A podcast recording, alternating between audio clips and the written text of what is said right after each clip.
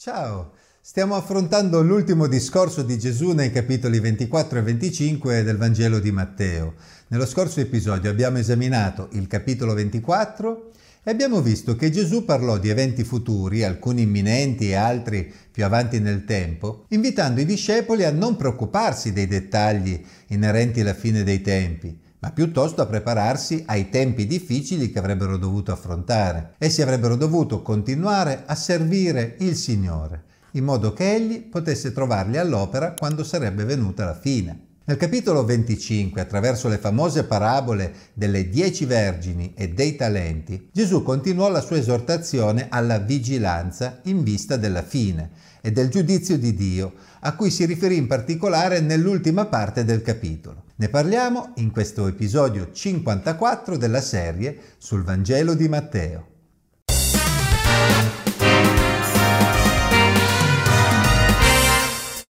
Allora il regno dei cieli sarà simile a dieci vergini, le quali, prese le loro lampade, uscirono a incontrare lo sposo. Cinque di loro erano stolte e cinque avvedute. Le stolte, nel prendere le loro lampade, non avevano preso con sé dell'olio, mentre le avvedute, insieme con le loro lampade, avevano preso dell'olio nei vasi. Siccome lo sposo tardava, tutte divennero assonnate e si addormentarono. Verso mezzanotte si levò un grido. Ecco lo sposo, uscitegli incontro. Allora tutte quelle vergini si svegliarono e prepararono le loro lampade. E le stolte dissero alle avvedute, dateci del vostro olio perché le nostre lampade si spengono. Ma le avvedute risposero, no, perché non basterebbe per noi e per voi. Andate piuttosto dai venditori e compratevene. Ma mentre quelle andavano a comprarne, arrivò lo sposo. E quelle che erano pronte entrarono con lui nella sala delle nozze e la porta fu chiusa. Più tardi vennero anche le altre vergini dicendo Signore, Signore, aprici. Ma egli rispose Io vi dico in verità, non vi conosco. Vegliate dunque, perché non sapete né il giorno né l'ora. Matteo 25, versetti 1 a 13. Su questa parabola potrebbe capitarvi di sentire diverse interpretazioni allegoriche, in cui ad ogni elemento della storia viene associato un significato particolare. Però, a parte rari casi, le parabole di Gesù non avevano un carattere allegorico.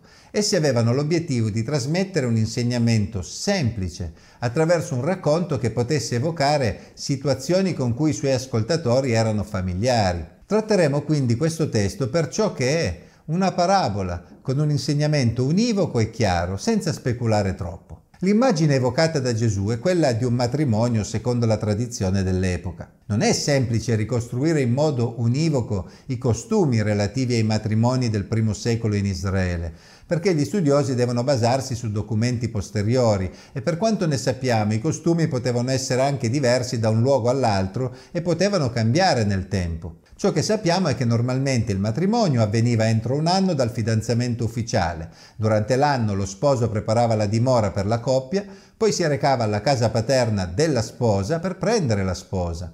I festeggiamenti, a seconda della tradizione di riferimento, potevano avvenire in casa della sposa o dello sposo e duravano circa una settimana. In questa parabola, a seconda della tradizione di riferimento, lo sposo viene rappresentato mentre arriva a casa della sposa oppure mentre ritorna già con la sposa nella propria casa paterna dove ha preparato la camera nuziale. Le vergini, ovvero le ragazzine molto giovani di cui si parla nella parabola, potevano essere assistenti della sposa nella casa paterna della sposa che accoglievano lo sposo con queste torce e lo accompagnavano verso la sposa nell'ultimo tratto o in alternativa potevano essere ragazze che si univano al corteo degli sposi mentre questi si spostavano dalla casa della sposa a quella dello sposo per i festeggiamenti e per entrare nella camera nuziale. Comunque entrambe le possibilità avrebbero senso e non cambierebbero l'insegnamento della parabola.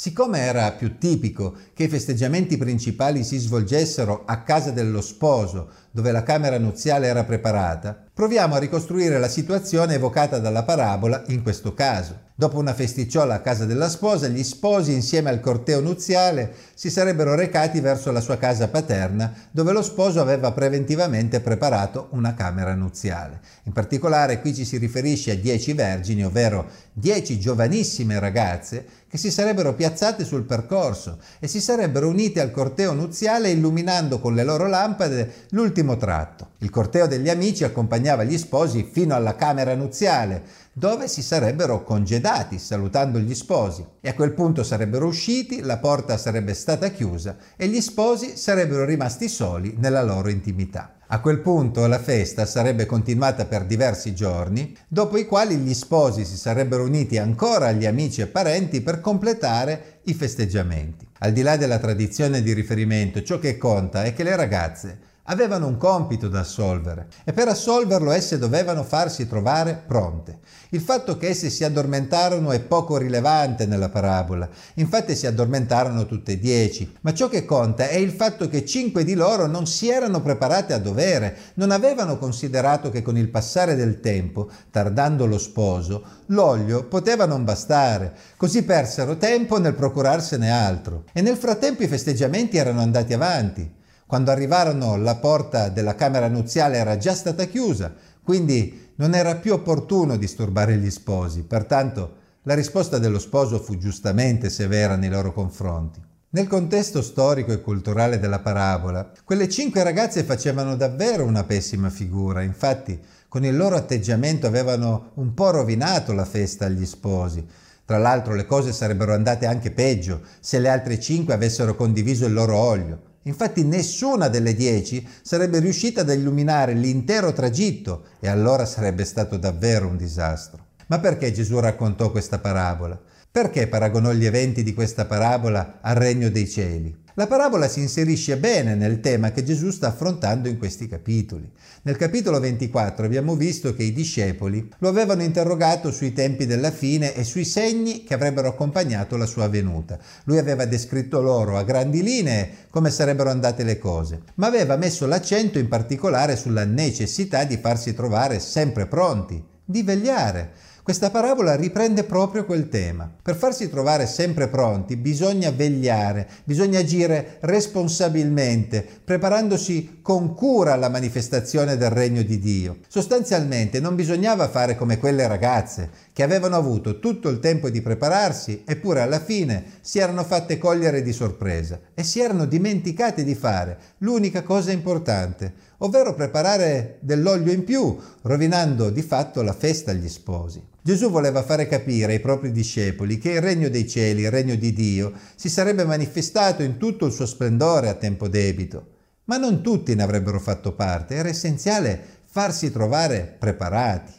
Come abbiamo visto nei capitoli precedenti, le guide del popolo, farisei e sadducei, stavano facendo un po' la figura di quelle cinque vergini stolte Infatti, benché fossero le guide religiose del popolo, non si erano fatti trovare per nulla pronti nel momento in cui il Messia si era manifestato. Ma questa parabola aveva anche un valore in ottica futura, in vista della seconda venuta di Gesù.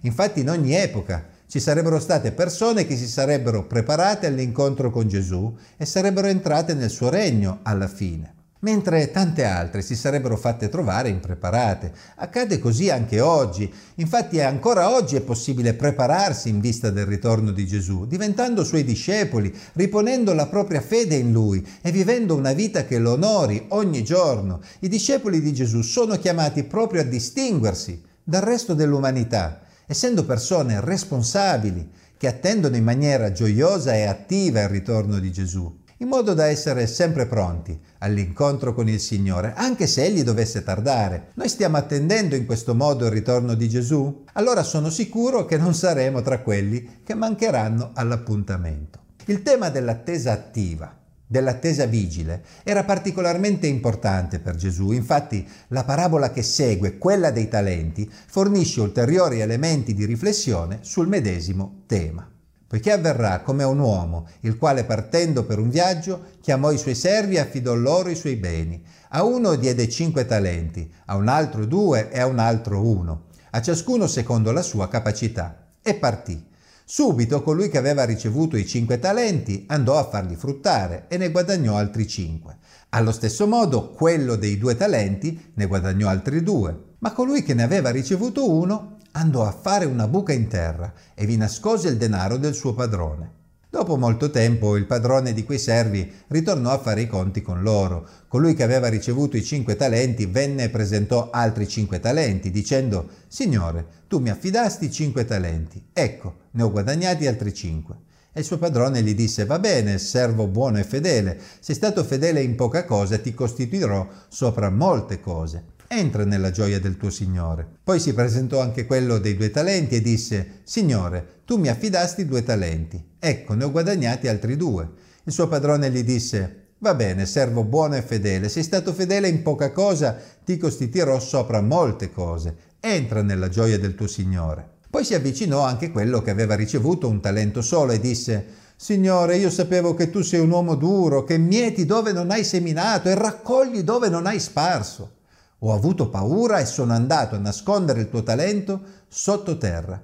Eccoti il tuo. Il suo padrone gli rispose Servo malvagio e fannullone. Tu sapevi che io mieto dove non ho seminato e raccolgo dove non ho sparso. Dovevi dunque portare il mio denaro dai banchieri. Al mio ritorno avrei ritirato il mio con l'interesse. Toglietegli dunque il talento e datelo a colui che ha i dieci talenti, poiché a chiunque ha sarà dato ed egli sovrabbonderà ma chi non ha sarà tolto anche quello che ha, e quel servo inutile gettatelo nelle tenebre di fuori, lì sarà il pianto e lo stridor dei denti.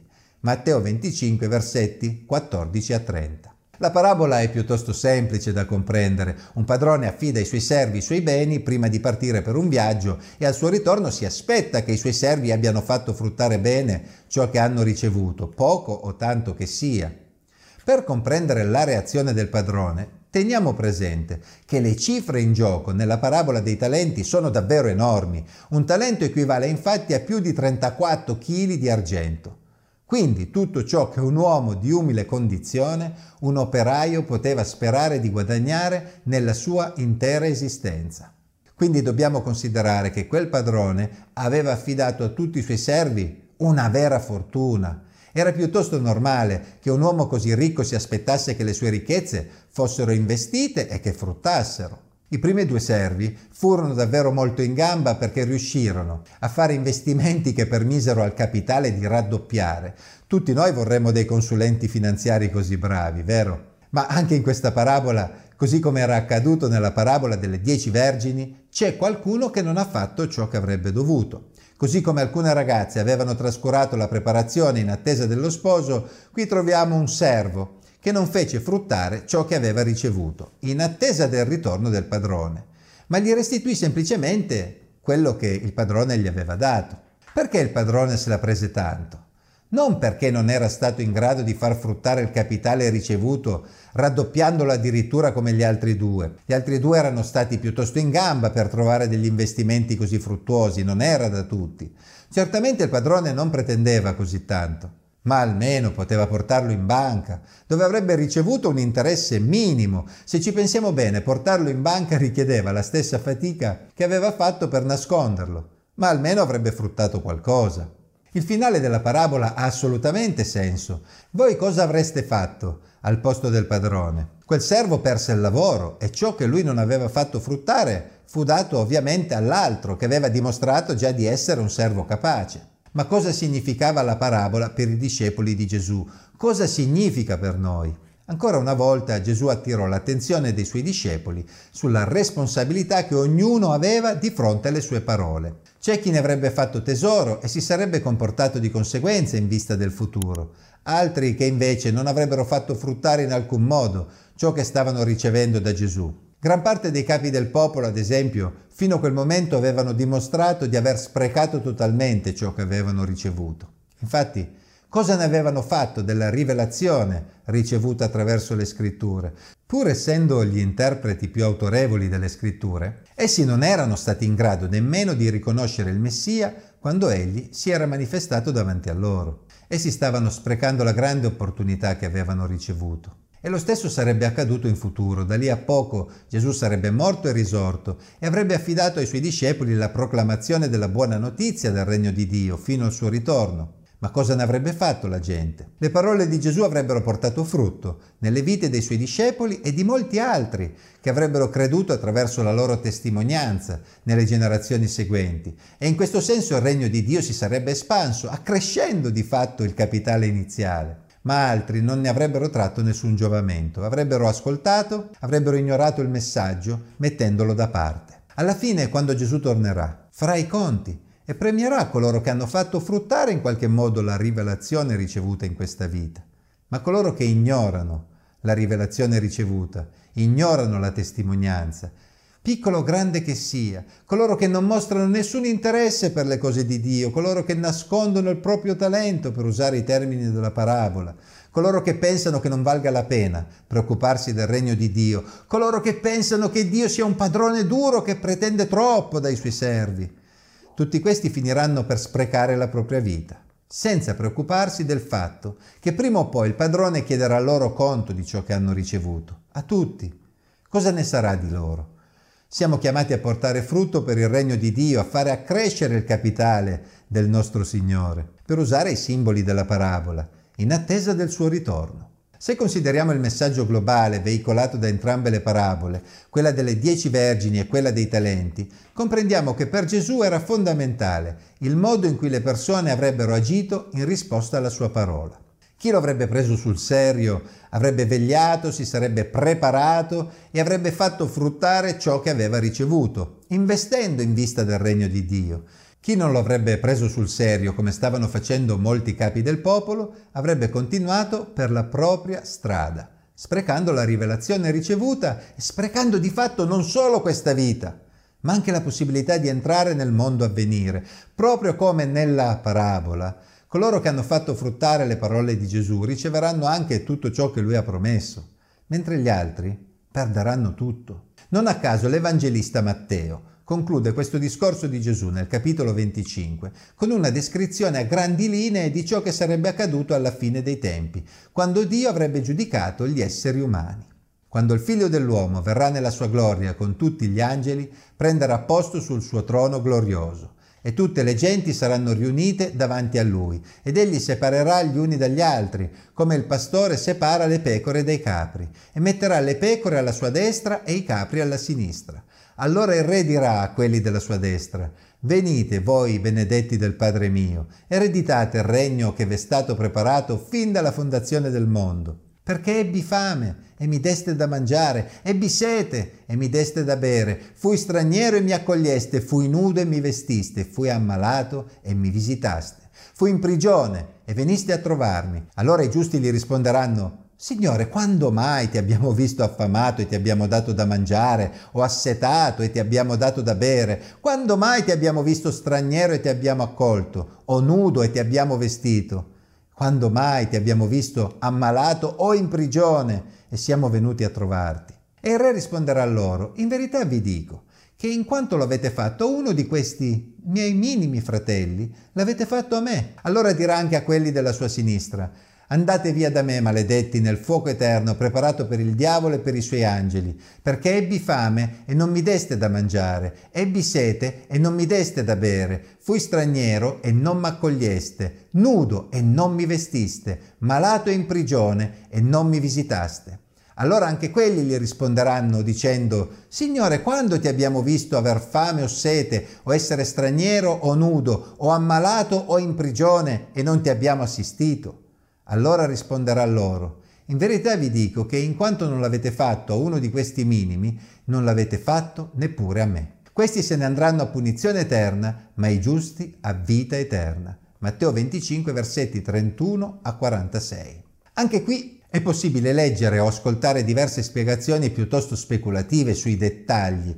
Io mi limiterò a considerare l'idea generale che emerge dalle parole di Gesù. L'idea di un giudizio era piuttosto radicata anche nell'ebraismo. Colui che amministrava il giudizio era Dio stesso. Però tra i giudei era per lo più diffusa l'idea che fosse scontato il loro ingresso nel regno di Dio ed era opinione comune che fossero invece gli stranieri a dover essere giudicati per il modo in cui si erano comportati proprio nei confronti di Israele. Il giudizio di cui parla Gesù ha invece delle caratteristiche peculiari. In primo luogo Gesù si riferisce al figlio dell'uomo come giudice. Sappiamo da altri brani che Gesù utilizzava questa espressione per riferirsi a se stesso, paragonandosi al personaggio descritto in Daniele capitolo 7, che riceve il regno e riceve anche autorità su tutti gli uomini. Gesù sarà quindi il giudice, il re, colui che tutti chiameranno Signore. Tutte le genti compariranno davanti a lui. Gesù assume quindi di fatto una prerogativa divina e questa non è una rivelazione da poco. In secondo luogo, questo giudizio riguarda tutte le genti, tutte le nazioni. E nel Vangelo di Matteo Gesù non ha mai dato l'impressione di avvallare il concetto secondo cui l'ingresso dei giudei nel regno dei cieli sarebbe scontato. D'altra parte, coloro che lo ascoltavano erano tutti giudei ed ha senso credere che le sue parole in quel momento fossero soprattutto rivolte a loro. Pertanto sembra che qui Gesù si riferisca semplicemente a tutti gli esseri umani di qualunque etnia o nazione. Potrebbe stupire il metro di giudizio nella descrizione di Gesù. Coloro che ereditano il regno di Dio sono quelli che sono sostanzialmente venuti incontro ai bisogni del prossimo. Non viene fatto un elenco esaustivo, ma comunque ci sono bisogni tra i più essenziali. Persone che hanno fame o sete, stranieri in un paese che non è il loro, nudi, malati, carcerati. Ma allora si entra nel regno di Dio facendo del bene, indipendentemente dalla propria relazione con Dio? E si viene buttati fuori se non si fa del bene? Come sempre non possiamo interpretare le parole di Gesù estrapolandole da un contesto consolidato. La fede e l'amore verso Dio sono per Gesù la base di partenza essenziale e scontata. Non c'è bisogno che egli lo ripeta come preambolo in ogni occasione. Non dimentichiamo che in Matteo 22 Gesù aveva confermato che il più grande comandamento è ama il Signore Dio tuo con tutto il tuo cuore, con tutta la tua anima e con tutta la tua mente. E di sicuro Gesù non ha cambiato idea nel frattempo.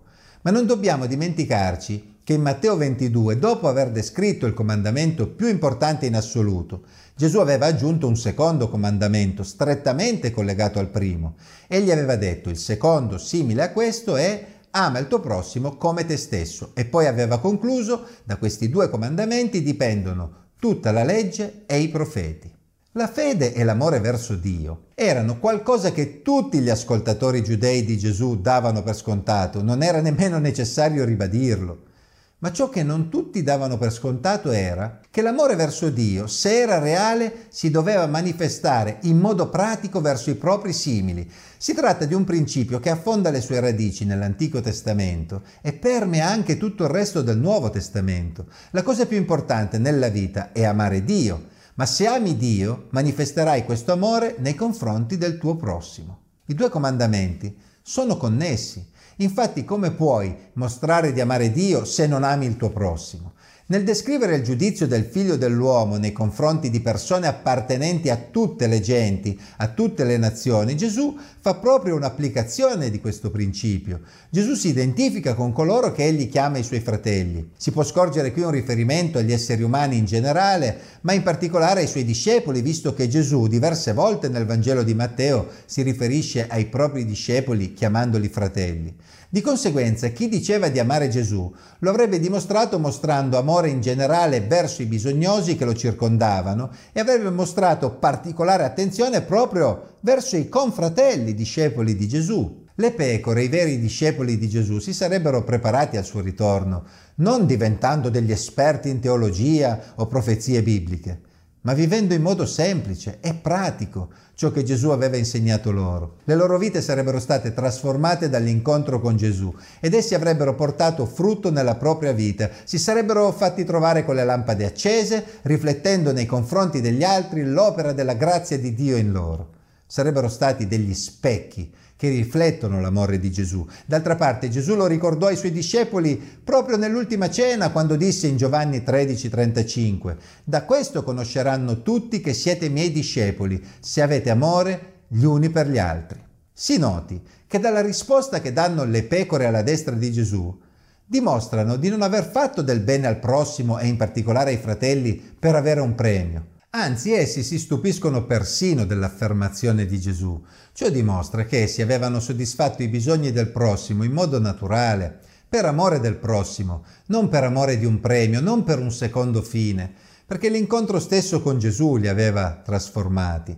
Al contrario, quelli alla sinistra non si erano curati del prossimo, non per disprezzo volontario nei confronti di Gesù, ma semplicemente per noncuranza nei confronti del prossimo, perché non vedevano nessuna relazione tra l'amore verso Gesù e l'amore verso il prossimo. Evidentemente Gesù non aveva trasformato le loro vite. I giusti di fronte alla giustizia perfetta di Dio si sentono comunque mancanti e sanno che la grazia di Dio nei loro confronti è comunque immeritata. Al contrario, i malvagi si sentono a posto con Dio, pur avendo operato male.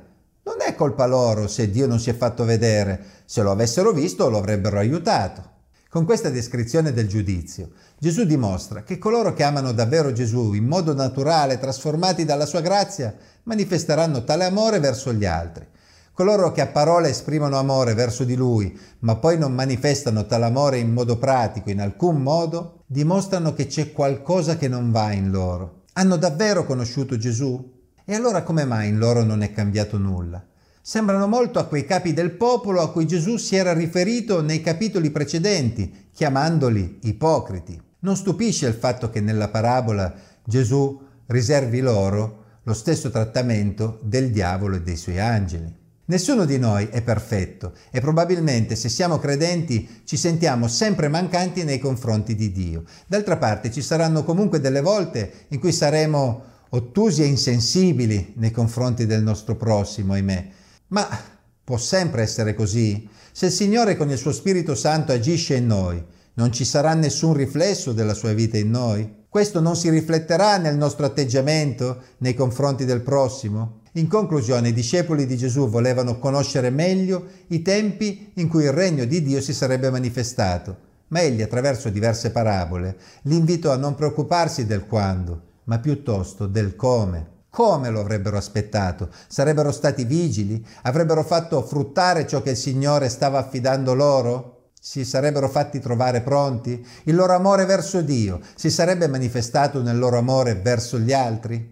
Forse anche noi, come i discepoli di Gesù, preferiremmo conoscere i tempi e i momenti stabiliti da Dio per realizzare il suo piano e magari ci piacciono tanto i discorsi speculativi in tal senso. Ma Gesù invita anche noi a essere un po' più pratici. Lui è il re che ha inaugurato il suo regno alla sua prima venuta e un giorno tornerà per stabilirlo in vista dell'eternità. Ma nel frattempo, cosa ne abbiamo fatto delle sue parole? Come hanno trasformato la nostra vita? L'amore verso Dio e quindi verso Gesù e la sua opera sono ciò che egli si aspetta dai suoi discepoli e il miglior modo per manifestare tale amore, la cartina tornasole della nostra relazione con Dio, è proprio il modo in cui ci relazioniamo con gli altri, a partire proprio da coloro che ci circondano, dai nostri fratelli in Cristo, per estendersi poi anche a tutti gli altri. E questo è il percorso che stai facendo nella tua vita. L'incontro con Gesù ti ha trasformato e ti ha portato in qualche modo con le risorse e capacità che hai a mostrare amore verso il prossimo? Stai facendo fruttare ciò che Dio ti ha dato? Ti stai facendo trovare pronto per il suo ritorno? Allora sei un discepolo di Gesù. Sentiti libero di condividere le tue esperienze nei commenti. Grazie a tutti, alla prossima.